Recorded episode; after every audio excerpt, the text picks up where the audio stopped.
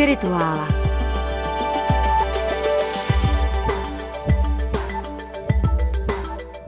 Máme 5. listopadu a proto se vydáme do Anglie, kde se dnes říká tato říkačka.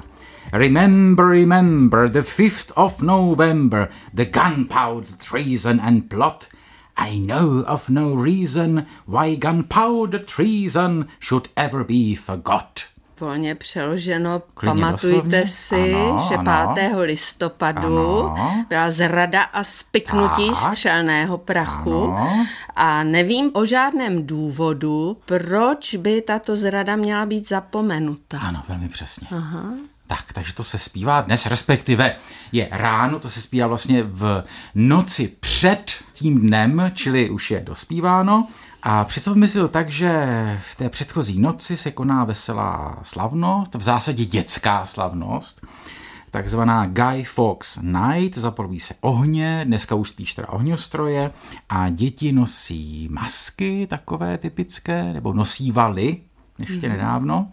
A je to něco jako Halloween třeba? V podstatě typologicky je to slavnost podobného typu, čili zase nějaké ohně, nějaké masky, děti, stejná doba, jo, 5. listopad samozřejmě není úplně dušičky, ale je to pořád jakoby v tom silovém poli, čili je to něco jako Samhain, Halloween, všechny možné ty svátky přechodu, doba, kdy vlastně mrtví vylézají ven, a když ty děti tančí s těmi maskami, tak zase jsou to jako by ti mrtví. Viděno religionisticky. Ale v tomto případě slavnost má velmi konkrétní historické kořeny. Tu slavnost založil král Jakub I. poté, co přežil pokus o atentát.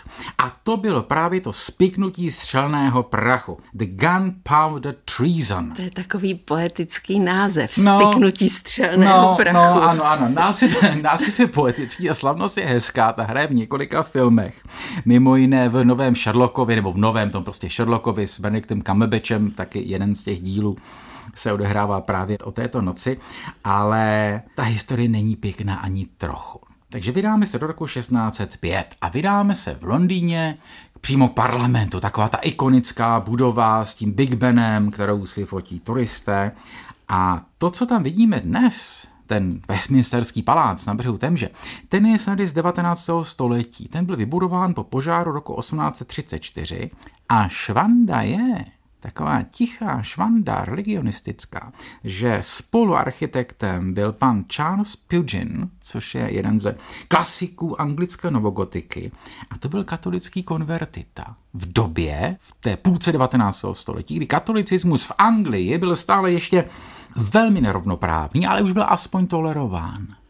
Až to spiknutí právě mělo v úmyslu vyhodit do povětří tím střelným prachem tuhle tu budovu, respektive ten parlament, který tam stál předtím. A z něj už jsou nějaké praprazbytky uchovány uvnitř té novogotické budovy. A proč parlament chtěli vyhodit do... Protože tam měl být král. Tam šlo jistě o ty lordy taky, ale hlavně o toho krále. Tam šlo o to zbavit se, to bylo prostě katolické spiknutí, už to řekneme prostě naplno, to bylo katolické spiknutí roku 1605, které mělo odstranit krále Jakuba I. a vlastně nastolit znova katolicismus. To je doba, kdy katolíci jsou zakázaná církev, pronásledovaná církev a někteří si říkají, že to prostě vyřeší tím střelným prachem. Jo, a Marie Stuhartovna, Jakubova matka, to byla katolička. Ano, ano, ano, tam je to strašně složité. Tam se vlastně střídá několik královen. Ještě Anglie a Skotsko. Jo, uh-huh. tam prostě uh-huh. Marie katolická, zvaná protestanty krvavá, 1553 až 58. Ta pronásleduje protestanty, proto krvavá se jí říká v těch protestantsky laděných dějinách. Po ní nastupuje Alžběta, to je ta, která v obecných kulturních dějinách má tu dobrou pověst. Jo, ta velká královna Alžběta, na kterou se psali ty ódy a rozkvět divadla, Shakespeare, velký Alžbětinec a tak dále. No, ale ona taky docela slušně pronásledovala ty katolíky a skoro každý rok byly nějaké popravy A roku 1577 bylo zákonem nařízeno všem obyvatelům každý týden navštěvovat anglikánské bohoslužby pod pokutou. Ale to si naše generace docela dobře dovede představit, jak si inverzně, tam jak si pamatujeme doby, kdy všichni tajili a chodili tajně nebo ani nechodili do kostela ano. a ať už to byli katolíci nebo evangelíci, zkrátka byli persekvováni. Ano, a to ještě, to, co si ještě naše generace může pamatovat, bylo velmi mírné. Oproti tomu, co bylo v 50. letech a oproti tomu, co bylo v Rusku. A zároveň je to ještě fenomén obecnější, to, že nějaká církev, v tomto případě marxistická kvazicírkev, pronásleduje církve jiné. A v Anglii je to tak, že katolíci se právě tedy už vlastně od Jindřicha a pak speciální s násobem Alžběty stávají tou prostě církví zakázanou a musí to nějak řešit. Takže někteří emigrují. Takže manželka popraveného lorda Northumberlanda odchází do Belgie a Belgie se vlastně stává, nebo dnešní Belgie, tehdejší Flandry, se stává takovou katolickou Anglii mimo Anglii. Jo, tam jsou vlastně anglické kláštery, tam jsou tiskárny, tam jsou školení kněží, mimo jiné v Lovani byla převorkou vnučka Tomase Mora, kterého známe co by autora Utopie, a současně katolického mučedníka. Mhm, a co čekalo ty, kteří zůstali tedy doma? No, bylo to riskantní, samozřejmě. Kdo nechodil na ty bohoslužby, tak mohl být různě tedy pokutován a potom v nějaké další fázi potom byl takový, bychom to nazvali priest hunting, takový prostě hon na kněze, že prostě hledali tajně působící katolické kněze a když je našli, tak je velmi ošklivým způsobem na několik fází popravovali. Jo, Dějiny ale... duchovní Evropy, připomínám, jsme stále v tomto pořadu. No, samozřejmě.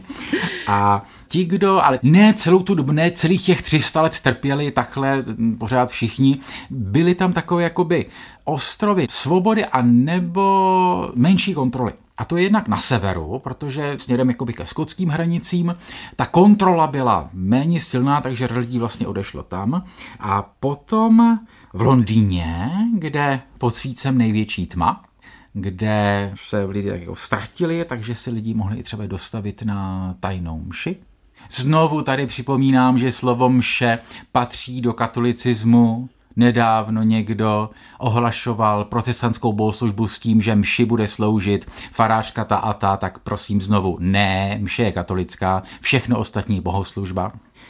A někdy člověk mohl vlastně být součástí té oficiální kultury a současně spolupracovat s neoficiální. A klasickou ukázkou je skladatel William Byard, kterého posluchači Vltavy bez pochyby znají, ten prostě klasik anglického baroku, který chodil na ty tajné mše a psal liturgická díla anglikánská i katolická. A pro atmosféru si pustíme jednu malou ukázku z Mariánské mše Williama Bayarda.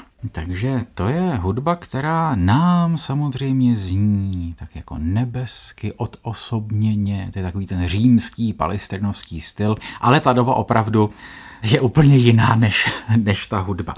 No, bych ještě dokončil ten obraz. Nejhůř bylo na jihu Anglie, kde bylo husté osídlení a velká kontrola, kde prakticky nebylo možné se dostat na katolickou mši pro toho, kdo chtěl. A právě proto tam vlastně byl ten jezuitský výsadek, jo, kde se prostě tajná jezuitská mise a ti, kdo byli ti tajní katolíci, často vlastně, když stavili nové domy, tak už tam rovnou udělali tajný pokojíček pro kněze, kde se bude schovávat. A to připomíná tu tajnou synagogu, o které jsme mluvili minule, když jsme natáčeli pořád o Terezii z Ávily. Velmi přesně. Jo? Tajná církev, tajná synagoga, anebo opět jsme v českých zemích tak nám to připomene tajné evangelíky v době temna.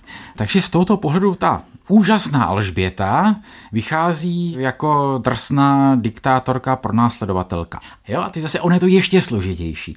Ono to má mezinárodně politické rozměry protože ta Anglie a ta Alžběta je napadena verbálně i vojensky tím katolickým světem za to, že se od ní odchýlila. Roku 1570 je vydána bula papeže Pia V. Regnans in excelsis, v níž je Alžběta exkomunikována.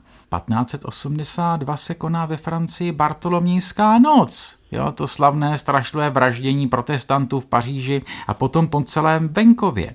A zároveň Španělsko chce napadnout a prostě pokusí se napadnout Anglii. To je to slavné tažení armady 1588, které se nepovede. Čili když Anglie, pardon, když Alžběta, čili personifikovaná Anglie, pronásleduje katolíky, Ona zároveň jakoby se tím brání, protože předpokládá, že ti katolíci by vůči ní nebyli loajální, kdyby španělské vojsko se mm-hmm. vylodilo v Anglii. Kvůli tomu prý proběhly mnoha leté zásnuby toho Jakuba s nějakou španělskou princeznou, ano, ano, ano. a aby se tyhle ty věci, jako aby vyžehlili to pozadí toho ano. vraždění a nepřátelství katolíků a evangelíků. To je ten další paradox, že prostým lidem lidem, nebo všem podaným běžným bylo nařízeno, že státní církev je anglikánská a kdo se neúčastní, tak jakzvaný rekuzant, slovo z toho rekuzáre odmítnout, neúčastnit se prostě mše, ale na dvoře tím, že tam prostě byly ty katolické královny a princezny, ať už španělské nebo francouzské, no tak tam se to mohlo, tam ty mše byly. Tam byly prostě soukromé kaple, kde ty královny, princezny a jejich dvorní dámy prostě chodili na ty katolické mše. Ja, čili, jak se říká tím starým latinským úslovím, kvidlicet boví, nonlicet joví. To jsem to otočil. Kvidlicet joví, nonlicet boví. To, co je povoleno těm božstvům, to ti dole nesmějí. A kdy teda došlo k tomu zrovnoprávnění? No, k tolerování postupně během 19. století. To je celá řada zákonů, kterými postupně je katolíkům dovoleno to a ono a ještě ono. Takové to, že třeba i smějí studovat na Oxfordu a Cambridge, a, že to byly taky státní a zároveň církevní školy. Poměrně pozdě tedy. Ano, ano, to je až 19. Hmm. století. Hmm. A že jim třeba dovoleno kandidovat do parlamentu což dneska už je snad někde úplně jinde, protože Tony Blair konvertoval ke katolicismu a dneska už to nikdo neřeší a ve 20. století je množství anglických osobností kulturní, které jsou katolické a jsou velmi významné a emblematické pro Anglii, jako je Chesterton nebo Graham Greene, o tom třeba někdy jindy. Ale já bych se teď ráda vrátila k tomu střelnému ano, prachu, ano, ano, prosím. protože ten se slaví dodnes. Ano. A na začátku jsme si řekli, že měl být být zavražděn. Král Jakub? Král Jakub. A, Prozradilo a to se kvůli... to, chytli je, čtvrtili je a to jistě není to, co chceš vyprávět. Ale kvůli náboženství. Ano. A teď se to slaví dodnes jako co? Eh, prosím tě, ano, ten svátek se různě přejmenovával, protože bez pochyby i katolické děti dneska pobíhají a slaví to, takže potom se tomu začalo říkat vlastně svátek ohňostrojů a jo, jakoby ten gunpowder samotný, to, že to je slavnost vítězství protestantského krále nad katolíky, tohle to se postupně prostě odsouvá do zapomenutí. Aha. Že současná Anglie už je samozřejmě nejenže ekumenická, a těch katolíků je tam víc, jak řečeno, ale vlastně multikulturní, pomalu už tam víc hinduistů a muslimů hmm. v některých oblastech, takže... No, ostatně se nabízí také slavení toho, že zvítězila monarchie a král, že jo, království bylo zachráněno. A to až dodnes.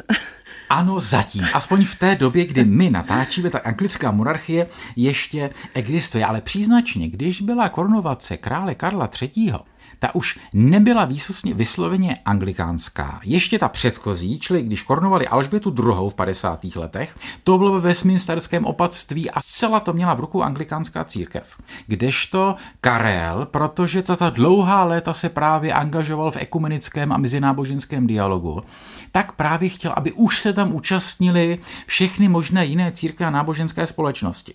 Takže dneska už je z toho jenom ta dětská slavnost? Ano a ne. Spory mezi katolíky a protestanty jsou v zásadě už skoro zapomenuty. Ale ten gunpowder plot samotný a všechny ty motivy s tím spojené a ta noc Foxova, což byl ten vůdce toho spiknutí, dostali nový život v popkultuře. A my tady o popkultuře mluvíme relativně málo kdy, většinou zůstáváme v těch vysokých vrstvách, ale jsou případy, kdy film téměř mainstreamový vlastně velmi hluboce se dotýká nějakých historických věcí a aktualizuje je směrem k naší současnosti. A teď tady mám na mysli film V for Vendetta, neboli V jako Vendetta, to jednoduché V z roku 2006. A to je film, ke kterému scénář napsali bratři Vachovští, čili dneska už sestry Vachovské.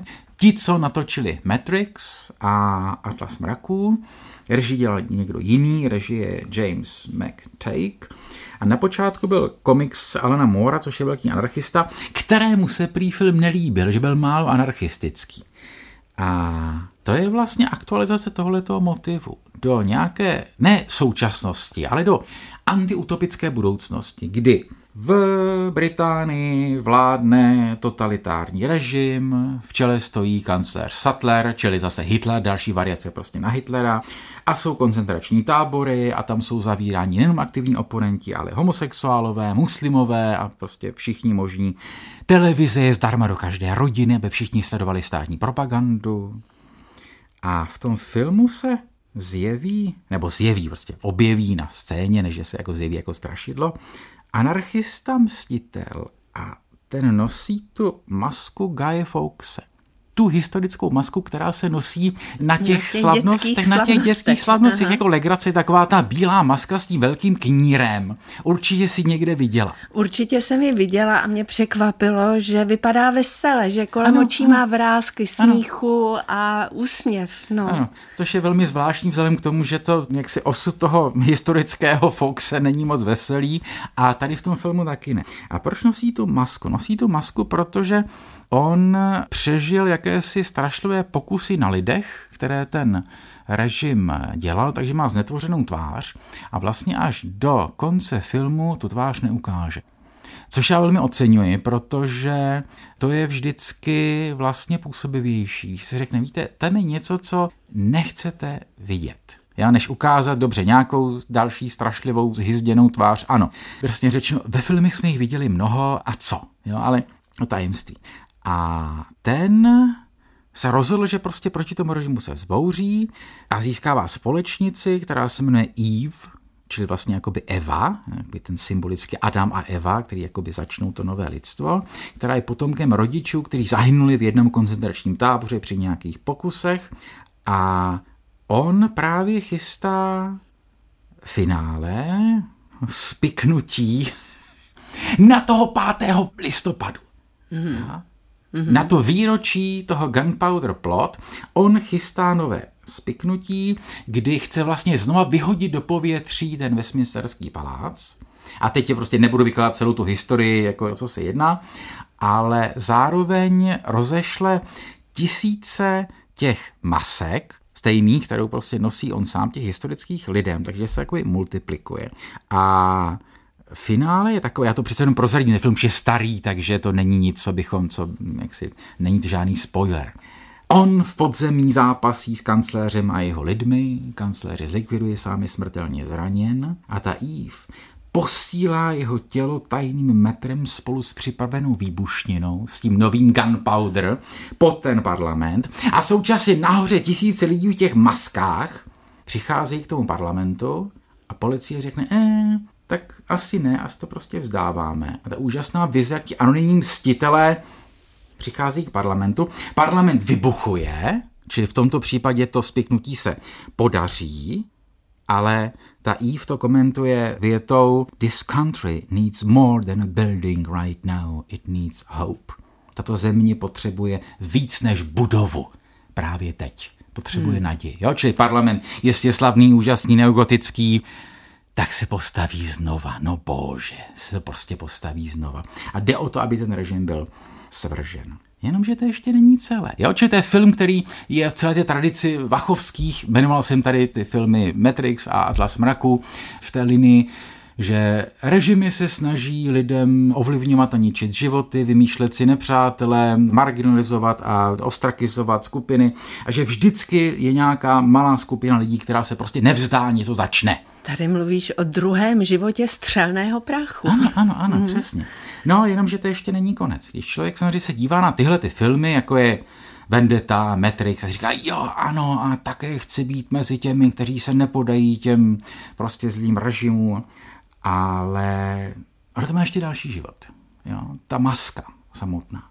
Protože tu masku začali užívat hekři, ta skupina Anonymous, a taky se užívá při různých protestech v polototalitárních režimech, protože v těch úplně totalitárních se vůbec demonstrovat nedá samozřejmě, ale taky už jsem ty samé masky viděl při protestech různých prostě konspirátorů, antivaxerů, podivných bytostí napojených na takovéto prostě prokremelské prostředí, které žije těmi teoriemi o těch spiknutích.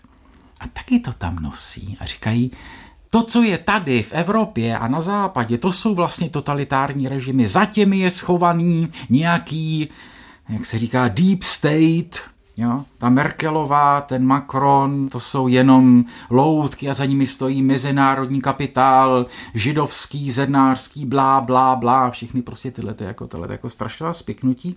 To znamená, v současném světě došlo k tomu, že ten motiv odporu statečného, donkychotského, riskantního proti nějakému režimu byl zneužit těmi, kteří buď to sami jsou grázlové, kteří vědomě prostě pracují pro nějakém pak jako zlé režimy, anebo hlupáky, kteří se tím nechají napálit a můžou se klidně dívat na film Vendetta a říkat, ano, my vlastně, my když zničíme Evropskou unii, tak my vlastně ničíme ten zlý konspirační židovský režim. Jak se teda vyznat v tom, kdy se za tou maskou schovává nějaká touha po skutečné spravedlnosti, se kterou bychom mohli my dva tady souhlasit a kdy naopak je tam schované čiré zlo? To je strašně jednoduché. Teda je to těžké, zároveň to jednoduché. Ověřovat fakta čerpat ze zdrojů a když se dozvím někde nějakou informaci, tak si ověřovat, odkud ta informace je. To je celé té jádro věci. Tak, a pro inspiraci si pustíme závěr toho filmu, ve kterém nám bude znít Čajkovský, taky oslavovatel nějakého režimu samozřejmě, a do něj se budou ozývat výbuchy toho střelného prachu.